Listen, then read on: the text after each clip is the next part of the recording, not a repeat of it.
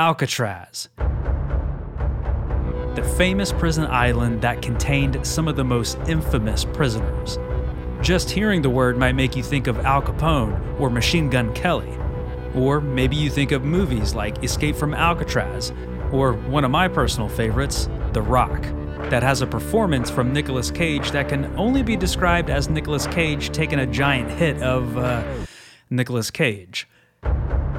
At Alcatraz, there have been many attempts to escape the island, but only one major attempt to forcefully stay on the island. It happened towards the end of the 60s hippie movement when a group of Native American activists sailed to the island, took it over, and claimed it for themselves. Since Alcatraz had been closed down completely and wasn't in use, they saw it as being rightfully theirs. For months on end, these activists refused to leave, no matter how many times the government asked them to. And it set off a whole new wave of political activism that continues on to this day.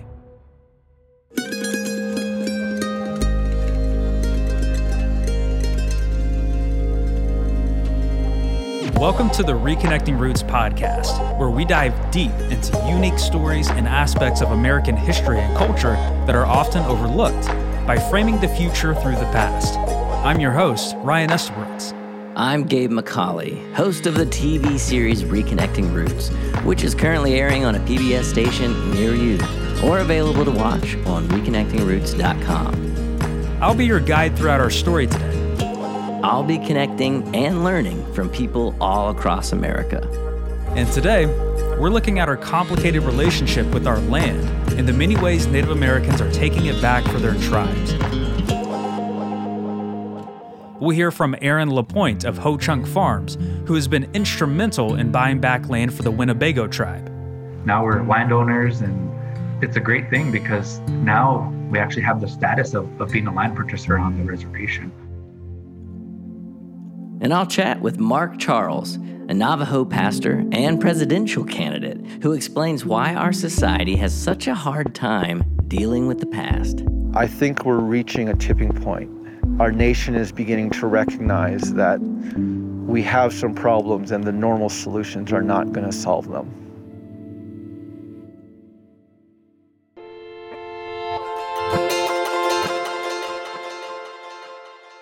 Constructed to perfection and responsibly built for the long haul, Taylor Stitch has taken over 10 years of feedback and is doubling down on their commitment to building the best possible clothing while pledging to limit their environmental impact. From fiber to fabric to factory to end functionality, Taylor Stitch has grown from a need for products without limitations that could handle chopping wood surf sessions, snagging trout, or simply heading to the office.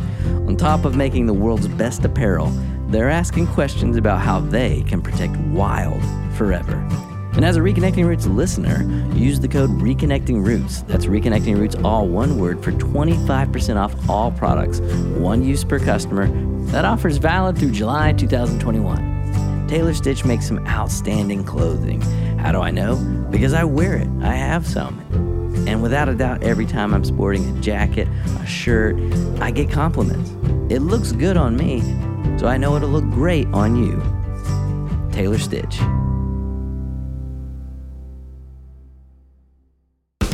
Knock, knock. Who's there? It's Muletown. I wake up every morning to two things one, my lovely bride, and two, a cup of Muletown coffee. It's just good for goodness sake. Steep, sip, enjoy. Making good coffee has never been easier than with Muletown Coffee's new steeped packs. And whether you're rushing to get kids out the door, traveling abroad, or out hiking the trails, Muletown steep packs are easy to carry, easy to brew, and ready wherever you are. Just add hot water. Visit MuletownCoffee.com to order steep packs today. And as always, have a good one from everyone at Muletown Coffee. Now through July 31st, 2021, customers will get 20% off steeped packs when they use coupon code STEEPITUP. S T E E P I T U P. All one word, steep it up. And if you're wondering out there, is it really that easy? Can I really just go to a website, say I want coffee, and it'll be delivered to my door just whenever I run out?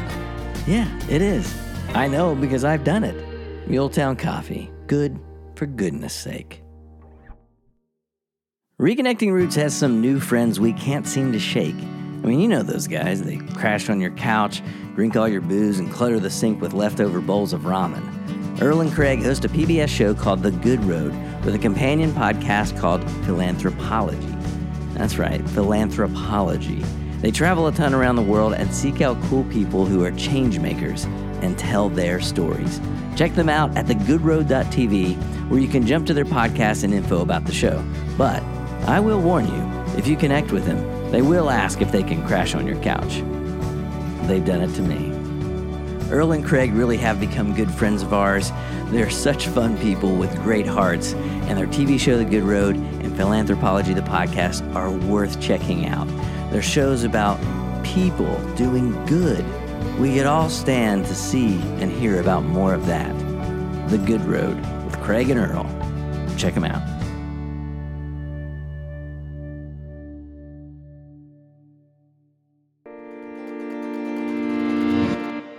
The history of Native American lands and how colonists seized it is a long, complicated one. But for context, let's talk briefly about how this all started. Even before we called this country the United States, Native tribes were dealing with colonizers from all over the world who sell to their land and try to claim it as theirs, which led to a lot of fighting and bloodshed. In the 1720s, the British tried the diplomatic route of signing treaties with some of the Native American tribes, where both parties would agree on who would get to own which sections of land. But the problem was that the British and Native Americans had different cultural interpretations of what owning land actually meant. The idea of having private property was foreign to many tribes who considered all territory to be shared. And so these disagreements led to more conflict and war. Settlers kept pushing west. The US government started dictating where natives could go, pretty much forcing them to live on smaller and smaller reservations. Today, those reservations make up an estimated 55 million acres of America, which isn't even 3% of our country's land. 44 million of those acres are held in a tribal trust, which means the US government actually owns the title to the land. So, you can kind of start to see why reacquiring land is such an important and personal issue for Native Americans.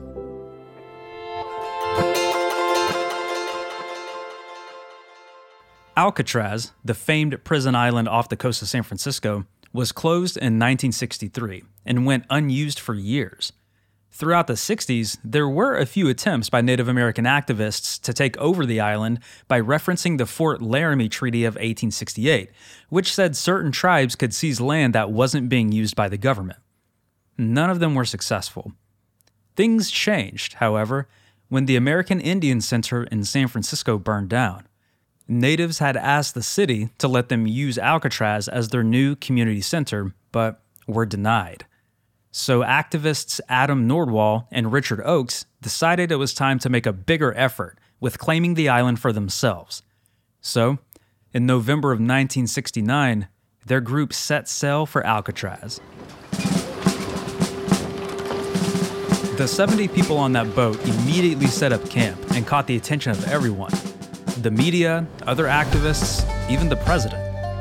We will purchase said Alcatraz Island for $24 in glass beads and red cloth, a precedent set by the white man's purchase of a similar island about 300 years ago.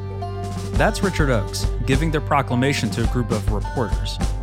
He explained their goal was to set up a community there that would help raise new generations by teaching them the ways of life of their tribes.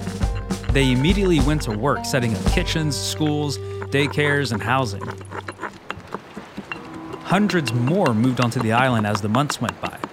Negotiations were ongoing with the US government, but they kept being denied the ability to set up a formal museum and cultural center. And although the government kept telling them to leave the land, they chose not to interfere for a while, instead, hoping they could wait this all out. Several months into their occupation, tragedy struck. When Richard's 13 year old stepdaughter fell to her death on Alcatraz. He left the island, and without their main leader and spokesperson, warring subgroups fought over how to lead going forward. the US government shut off their electricity and prevented barges from coming in that were giving the activists clean water, which became a bigger problem when fires broke out just a few days after that. The occupation lasted into 1971. By this time, many of the activists had already left the island, and with the group dwindling down to about 15 people, the government thought it was the right time to finally remove them. On June 10, 1971, the FBI removed the last remaining occupants from Alcatraz. Although the attempt at reclaiming Alcatraz wasn't a success, the publicity around their occupation energized the rest of the nation's Native American activists and brought awareness of these issues to non natives. It may have seemed impossible before, but the 19 month Alcatraz occupation showed everyone that Native Americans have a real chance at regaining complete access to areas for themselves. Over the years, this hope inspired more and more people to find new ways to get back their land, something that was pretty much unheard of even just a century ago. In recent years, the Yurok tribe in California has leveraged that state's carbon offsetting program into a way to buy back reservation land that they've lost. The forests they have ownership of give them carbon credits, which are then bought from companies to offset their pollution in order to comply with California's laws. So far, they've been able to buy back roughly 60,000 acres of land. Prior to this new program, they only had about 5,000. The Kashia Band of Pomo Indians worked out a deal to reacquire 700 acres of ancestral land. Some residents in Oakland have been giving first priority to the Ohlone tribe when it comes to selling their property. And over in Nebraska, the Winnebago tribe created Ho Chunk Incorporated. Ho Chunk meaning People of the Sacred Voice, which is a tribally owned business that uses a couple of different ways to support their people and buy back their land. And one of these ways is by reconnecting to the land itself through farming. Everybody farms in Nebraska. That's what people think about when you think about Nebraska. And we weren't doing any of it. So so I seen a great opportunity there. That's Aaron LaPointe, the manager of Ho Chunk Farms. Aaron was born and raised on the Winnebago Reservation in Nebraska. He graduated from the University of Nebraska Lincoln, where he studied agriculture. While he was in school, he realized that if the Winnebago tribe started farming their land more, it could benefit their entire community.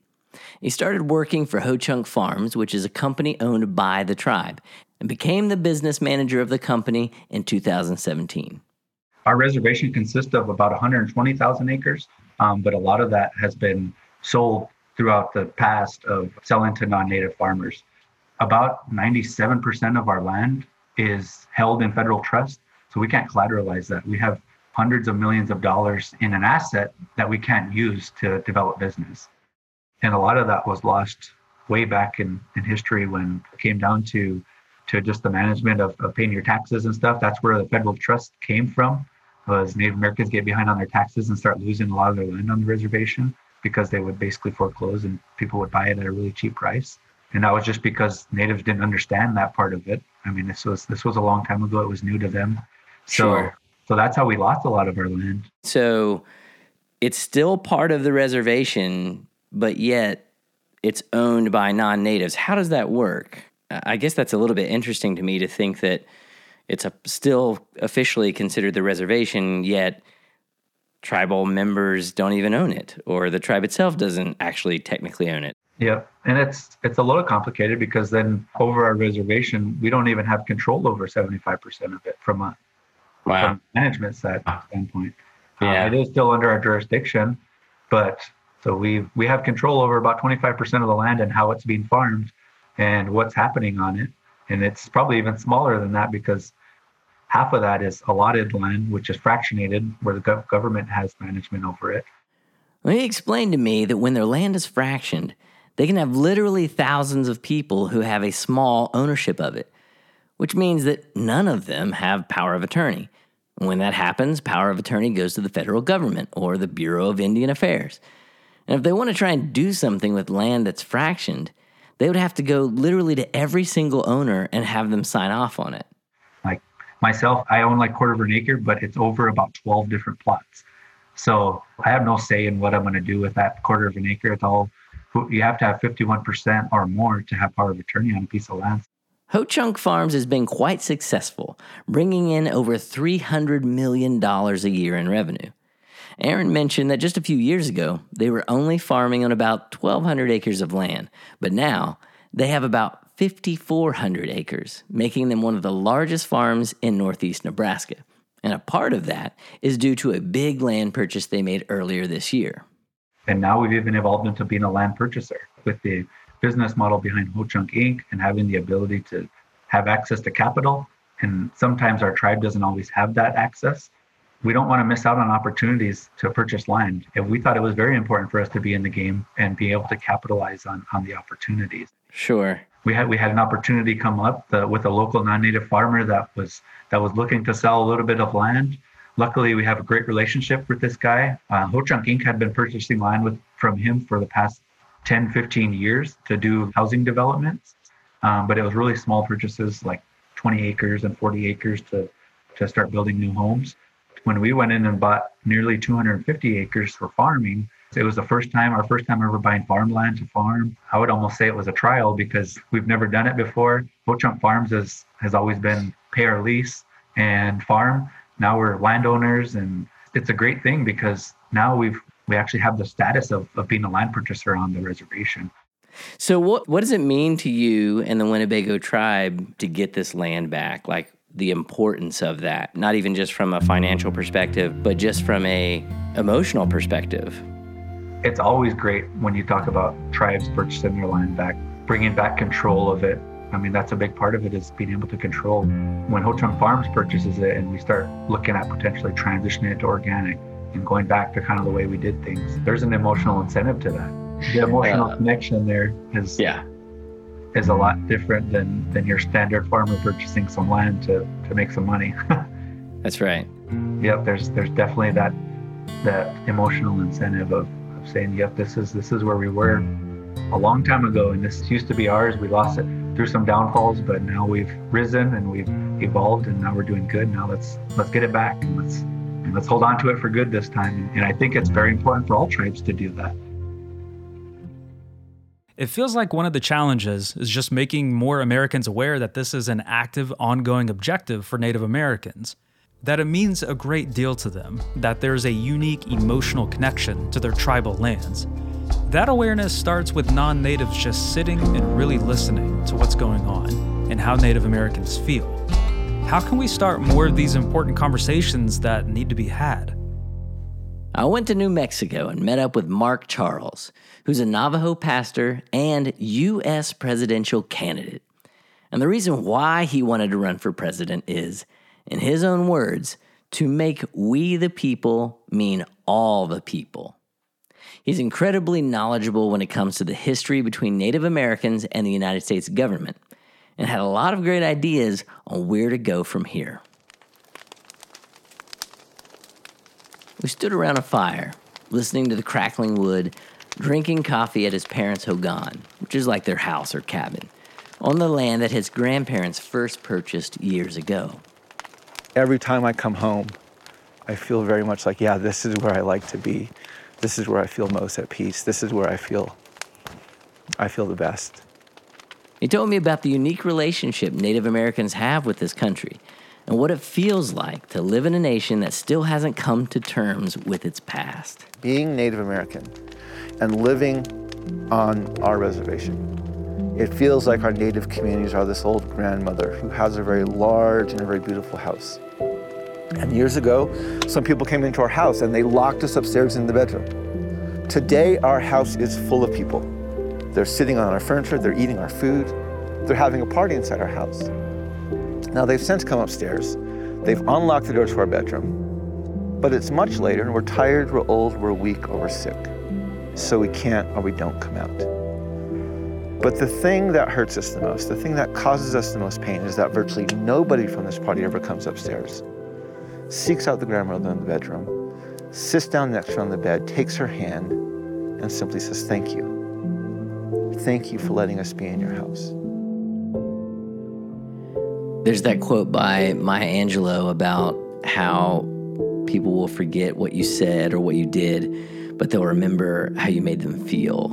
And I think a story like this, an analogy like this, is so great because it helps me to understand someone else's feelings or maybe the pain they've experienced. And so, what a great way to provide some common ground for someone like myself and someone like Mark to even just begin to have a conversation to say, let me tell you what it's like or what it's been like by using a story like this that I can relate to. I can imagine, you know, my grandmother in a house being locked up in the in the room and and not even able to come out for years and then when they're when they're invited out to be too old and too weak to be able to even do that at that time and having no one come up and just say hey thanks for letting me live here what a great way to introduce someone into his perspective and into the native american perspective The quote I love to use is by George Erasmus, who's Dene,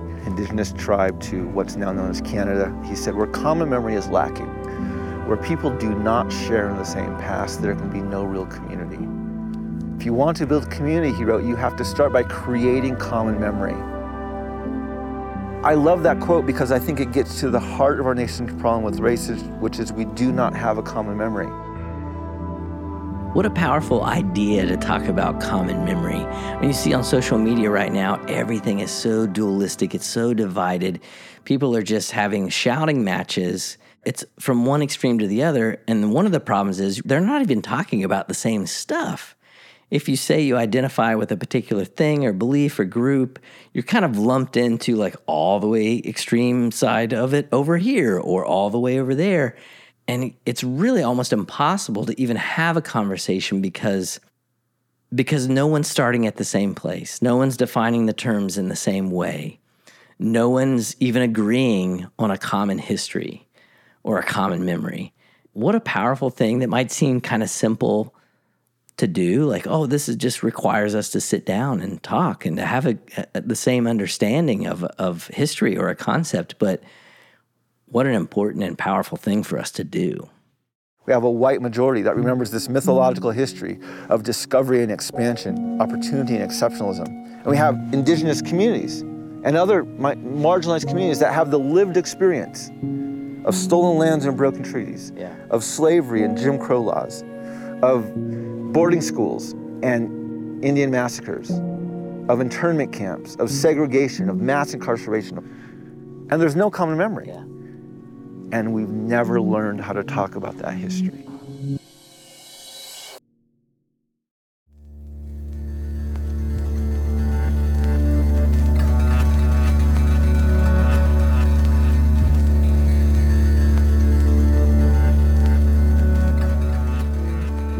Not only are you one of our writers on the show, but you uh, do a lot of the research. That's right. So, what are some of the challenges to researching, not just for the podcast, but for the TV show, uh, specifically for uh, a topic like this? Well, first off, there's just so much Native American history that we could honestly make a separate Reconnecting Roots TV series on Native American history alone. To try and take some of that history and and make it fit inside of a of a 30 minute TV episode or podcast episode is tough because you have to decide what gets included and what gets saved for later. And for reconnecting roots, we really try to find the hope in things in in the subjects we look at we're not trying to ignore the bad stuff because we want to be truthful. We don't shy away from some of the more difficult parts, but we try to evaluate the progress we've made for each subject in order to decide whether or not it's been good for us or harmful, or maybe it's not even progress at all. Mm-hmm. And the challenge with this is that there is a lot of bad stuff that happened to Native Americans, a lot of betrayals and, and even death. How do you strike that balance of showing the good with the bad and not making it feel like it, it tips too much in, in either direction? Yeah.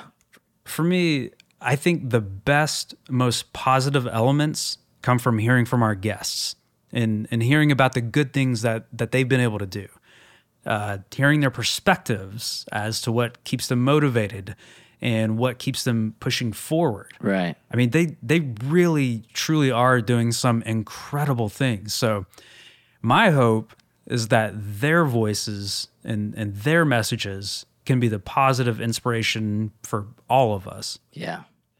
So a lot went into making this episode. So much to kind of dive into and so much that that we learned. I thought it would be great to once again bring on Joel McAfee, our uh, head showrunner. Hey, Joel. Hi. Reconnect Roots showrunner. Uh, so welcome back, Joel. Thanks for having me back. Absolutely. This episode, obviously, you know, we're talking about a lot of history, a lot of events, a lot of emotions, frankly, and a lot of different stories. That's kind of why I wanted to to talk to you, Joel. What were your initial ideas about tackling such a a, a huge topic? Sure. and and for you gabe as well uh, since you are out there meeting some of these people like what were both of y'all's thoughts going into this Certainly, we felt the the need to try and go direct to the source on this as best as best we could, and um, that that certainly led us to two figure the two figures we spoke with, both Mark Charles and uh, President Jonathan Nez, uh, who I think represent some interesting dynamics in the conversation. and for those who don't know president jonathan nez is, is the president of the of the navajo tribe Yeah, and both are, are Navajo actually. And I'll say as we dove into the research on this, it, it was just evident like who are we, three white guys here that are on this podcast? Who are we to talk about this subject? Um, we can do our best to research it and present it factually, but to speak to some current uh, Native American voices and get their perspective was was extremely important for me. what were some s- specific things maybe facts or ideas that really struck a chord with you from talking with either mark or president nez I love to hear his story about um, the amount of support they received on the long walk anniversary. President Nez is a big jogger. They did a, a jog or a race to commemorate that, and he was talking about specifically that they had encountered people who were struggling in other ways. Like alcoholism is obviously a problem on many reservations and with many natives and he specifically said he encountered people who said i need to get back to my family. That was a pretty interesting story. It felt it felt to me like you know some of those things especially in terms of remembering difficult parts of history can help us today.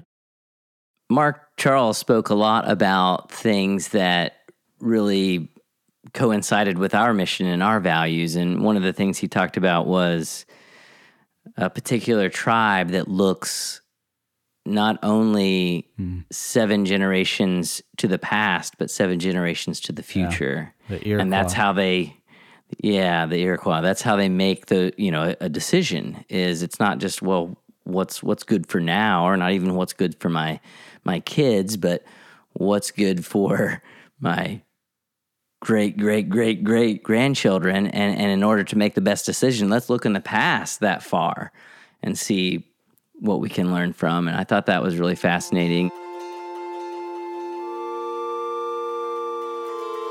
So the big question is, where do we go from here? It seems like some progress is being made, which is is great. yeah and at the very least mark says people seem to be more aware of these problems now I think we're reaching a tipping point. Our nation is beginning to recognize that we have some problems and the normal solutions are not going to solve them. And Aaron from Ho Chunk Farms is offering to help out anyone who wants to know more about how they farm. when we make progress, we want to share our, our progress. We want to share how we got to where we got. I do a lot of work with other tribes and help them get to to kind of where Ho Chunk Farms has gotten to. I'm always open to helping. I always feel free to reach out. I'm always willing to help out other tribes, and it's not even tribes. It's just other people that want to that want to do good. That's kind of a personal thought of myself, and and kind of how I was raised is that if, if you're doing good or you you've got extra or you can you got something to offer, you sh- you you share it and you give it you give just as much as as other people will because I wouldn't be here if it wasn't for a lot of other people and they helped me get here so I want to help other people get to where we are. Today, Alcatraz has been turned into a tourist attraction. I myself visited there about 10 years ago. You get to see the prison cells, the places where people escaped, Some of the markings made during the Indians of all tribes occupation are still there, visible as soon as you pull up to dock on the island. The history of that moment is told during guided tours of Alcatraz, which means thousands of visitors from all over the world learn more about it every single year. The message of what they were trying to accomplish still lives on decades later.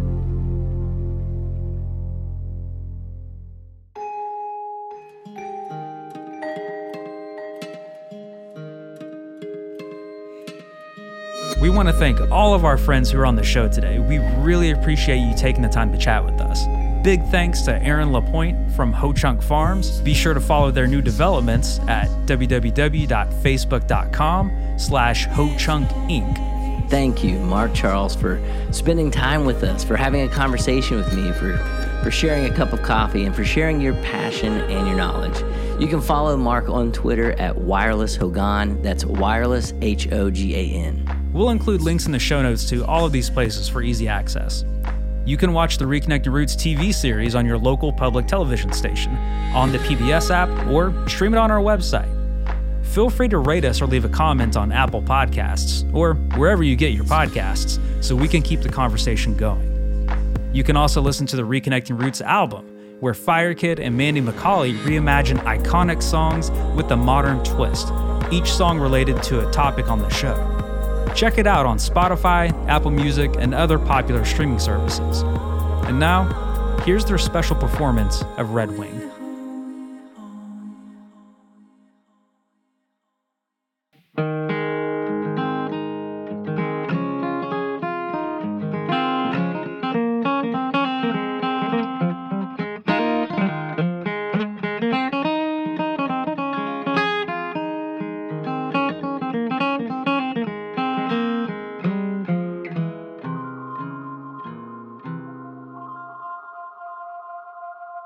Walk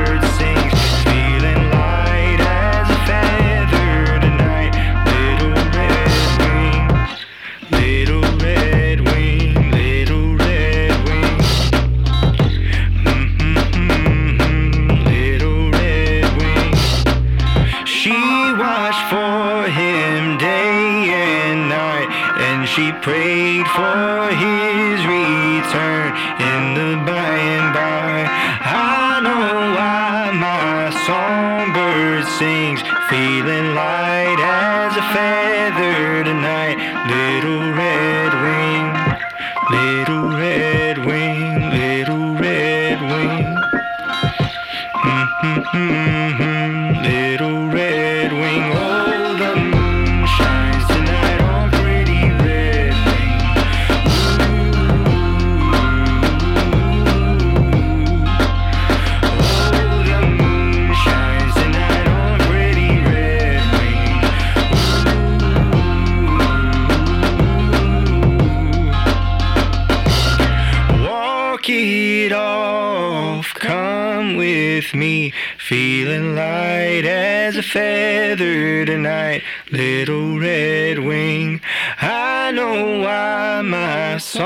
songbird sings. She's light as a feather tonight, little red wing.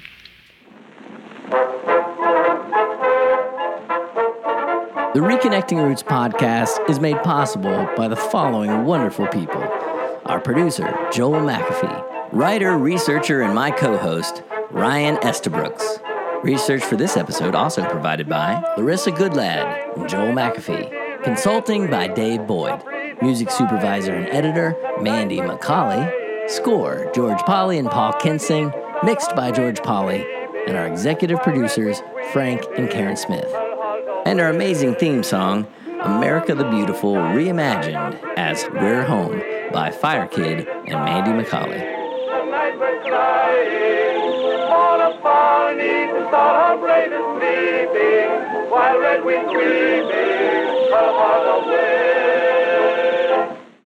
The Reconnecting Roots podcast is a Lil Dragon and Story Scout Studios production.